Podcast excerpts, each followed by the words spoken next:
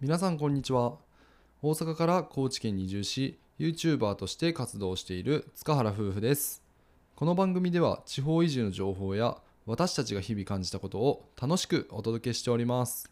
よろしくお願いします。はい。101回目の放送となりました。今回は、えー春の味覚を堪能した一日。質問回答をさせていただきます。アンドよろしくお願いいたします。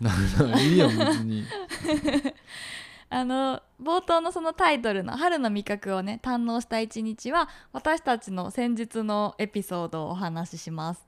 後半はあのリスナーさんからいいたご質問に2つほどお答えしたいと思うのでぜひ最後まで聞いてください。じゃあ最初にこの話はね。春の味覚エピソードは、この前3月15日かな？月曜日なんですけどあの、まあ、ホワイトデーということでそうたくんにいちご狩りに連れて行ってもらいました。イエーイ。可愛いホワイトデーやな。花より団子やな。あのホワイトデーの日当日は動画編集で YouTube の動画をアップする日だったので、まあ、一日家にこもって作業をしていたので、まあ、その翌日にね連れて行ってもらったんですけど行った場所が高知県の南国市っていうところやったね、うんうん。あの南に国って書いて南国じゃなくて南国って読むんやんな。知らんかったんやけど 高知市までは1時間半ぐらい私たちの家から、うん。そっからプラス30分ぐらいで、えーとその南国市のねいちご狩りの場所に着くんですけども行ったのが西島園芸団地さんっていうところやね。うん、高知県では多分いちご狩りでは一番有名なんじゃないかなというところで、その理由がついてから分かったけど、うん。圧倒的な敷地持ってるよな。圧倒的な敷地の 圧倒的なハウス量やろ。ハウス量やばいよな、うん。着いてすぐにはあの受付でそのなんか温室で育ててるお花とか栽培されててまあその道を通ってね受付に行ってまたさらにその奥に道を出たら一回外出たらハウスがブワーってあるんやけど、うん。そこでね、まあ、まず最初受付したんですけれども、うちょっとしたハプニングがあったよね。う。ん、あの塚原で予約してるんですけどもって言ってもあれ塚原さんいやそんな方予約してないですけどみたいな ええみたいな。うん、うん、でペラペラペラペラ紙をねめくって探してもらったんですけどなくて。で最終的にどうやったかというとそうたくん予約してくれてたんやけど1週間先の日を予約してたという まさかのハプニングでしどたんなアホやねん。珍しいなと思って。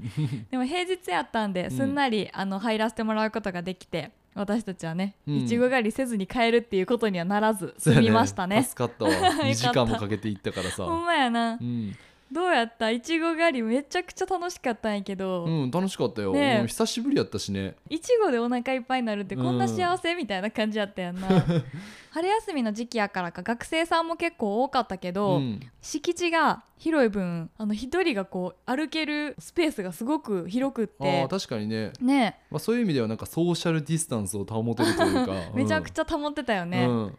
でその食べたいちごも幸の花っていう種類のねなんか程よい酸味と甘さのバランスのあるいちごで、うんうんうん。ね、もうなんか練乳つけながらやったら無限に食べれるんじゃないかなと思って。いやーあれ今度行かれる方注意が必要で、ん。練乳はたっぷりつけといた方がいいよねあ そうやな。いや受付までめっちゃ遠いから 練乳取りに帰るんがめっちゃしんどい。あの最初はねこうん。のいちごの本来の味を楽しむんやけど、うん。やっぱ途中から練乳欲しくなってくるよな、うんそうそうそうそう。でも追加しようと思ってもあーもう受付めっちゃ遠いし。そうそうそれぐらい広いところでした、うん。でももう本当にこの春のいちごを全部食べ尽くしたかなぐらいの。ね感じで。もうなんか当分ちょっといちごいらんかなって。そうやね。でその時は思っててんけど、うん。俺今は普通にいちごまた食べたくなってわかるわかる、なんでやろなうんこれな、やっぱいちごはもう果物の王様よね。うんほんまに好きやわ。というわけですごくもうこの3月のね暖かいいい日にうん。ホワイトデーでいちご狩りを楽しんだという私たちのエピソードでした。皆さんはいちご狩り今年行かれますかね？なかなかちょっと久々に行ったからか、めっちゃ楽しかったんでうんうん。ね皆さんもお近くのところでいちご狩りやってたらぜひいかがでしょうか？高知県のその西島園芸団地さんはうん。1月から6月までそんなやってんねんな、うんい。ちご狩りできるみたいなんで、まあ、ぜひ行かれる方は。楽しんでみてください。まあねバレンタインしてもらったから、まあ、こんな感じでお返しをさせてもらったっていうはい。形になります、ありがとうございました。はい。えー、とじゃあ次は質問回答の方に移らさせていただきます。はいお願いします。今回は2件ほどピックアップしてお答えさせていただきたいと思うのですがじゃあまず1つ目からそうたくんお便り読んでください、はい、えーペンネームほのみさん。こんにちは。いつも通勤途中や作業をしながら聞いていて元気をいただいています。ありがとうございまあす。以前お話しされていたモーニングルーティンのラジオを聞いて私もソータさんみたいに朝方タイプになりたいと思ったのですがどうも朝が苦手で夜早く寝てもなかなか早起きができません。何かコツなどがあれば教えていただきたいです私は去年から畑作業にはまっているので早起きできるようになったら午前中を畑でのんびり過ごしたいと思っています。おー。あーありがとうございます。ありがとうございます。ほのみさんのその早起きしたいという気持ちは私もひしひしと伝わっております。めちゃ共感どうそうたくんなりに、うん。まあ、そうたくんで私が見る限りはちょっと遺伝もあるかなと思うよ。ああ確かにね。ねあのお父さんもめちゃくちゃ早起きするし、なんかおじいちゃんも早起きするって聞いたことがあってあーうん、ね。なんか塚原家は基本みんな。ねそのうん。男性陣みんなめっちゃ朝早いっていう。でそうたくんもすごい昔から早いけどまあそれで遺伝ですって言っちゃったら終わりやから。まあまあまあまあ そうやね。なんかそうたくんなりにこう、社会人になってもこう早起きできるコツとか自分がちょっと気をつけてることみたいなとか。何個かあんねんけど、うん。まず一つ目、えー土日も同じペースで起きるっていうのが大事なんじゃないかあーななるほどね、と、うん、休みの日やから今日はゆっくり寝ようとか好きなだけ寝ようってやったらそうそうそうそう、またね響くと、うん、寝だめとかしちゃうとやっぱりなんか日頃のルーティンというのが変わってくるから、うんうん。うんあんまり良くないかなと思ってて。だあから僕はもう土日でも朝5時半に起きるっていう 本当にどどうなってんだこの体っていう。ーやば。もう1個目から私できてないって思ったけど、うん。じゃあその2つ目も教えてくれる？まあ、2つ目は、まあ、うん結果的にって感じじゃないけど、うんうん。あの90分の倍数の時間で起きるっていうのが、まあ、有名な話じゃないけど。へえそれってあの目覚ましをかけて起きる場合ってこと？あそうそうそうそう。ああ90分のなんかレム睡眠とかノンレム睡眠とか聞いたことない？ーうんあるあるある。そうなんかノンレム睡眠っていうのは深く眠ってる時間やから、うん。起きるのって難しかったりすんねんけど、うん。レム睡眠やったら別に起きてもいいというかそれがレム睡眠の時間っていうのが90分ごとに来るんよ。うんうん。90分ごとを目指して目覚ましをかければもうすんなり起きれるという。えあなたはいつもそのレム睡眠ノンレム睡眠を意識しているということですか？いや自動的に体がそうなってて。めちゃめちゃすごいや例えばやけど12時に寝たとしたら、んうん。90分の倍数でうん。言ったら6時間後とかやったら、うん。だから12時に寝れば6時に起きれるしだから僕はだいたい11時半ぐらいに寝てるから5時半に。すごいな。それが定着したらもう自動的に90分単位で目覚めるんや。そう。うわー。えー、なんかさ最近あのアプリとかでもあるよね。あそうやね。の私も一回撮ってちょっと私はダメやったんやけど、うんなんかレム睡眠のタイミングを測ってくれるアプリがあって、うんうんうんそのタイミングで起こしてくれるっていうね。そうよね、うん。それもその90分っていうその規則を作ってこう計測してくれてるんやんな。うんそうそうそうそう、へえ。面白いな。じゃあで最後に。最後3つ目やねんけど、まあ、SNS で朝活を宣言する。あこれは自分自身やってるわけじゃなくて周りの人たちを見てたらあこういうのって意外とできるんだなって思って。ー確かに。自分一人のその戦いではなく周りの人と一緒にやっていくっていう感覚を持つことによってなんかそのみんなも頑張ってるから私も頑張ろうってなるっていう、なるほどね。例えばやけどさ海外旅行行く飛行機がさあってさそれやのにさ寝坊するなんてほぼありえへんやん。あーわかる、うん。なんかめちゃめちゃスカッと目覚めちゃうよねそういう時。あの SNS で何時に起きて何やりますみたいなのを宣言しておけば、うんその時に起きてでまあ言ったらそこで「いいね」とか押しツイッターやったらね「うん。いいね」とか押してもらえたりとかあると思うんでまあ、そういう朝活仲間っていうのを作っておけば、うんうん。まあ、頑張って起きれるような仕組み作りってできるんじゃないかなと。なるほど、うん。いやでね、だってみんなが待ってくれてんのに、ーうん、うん。いやそうやんね。そういうプレッシャーをややや感じながら、うん。あれ？誰々さん今日も来てないな。今日もいないな。ってなったらもうヒーってなるわ。そうやねだからこの夏もそれを実践してみれば、えじゃあこのご質問いただいたほのみさんと私でと朝活ライン作ろう。ああそうやね。いいね。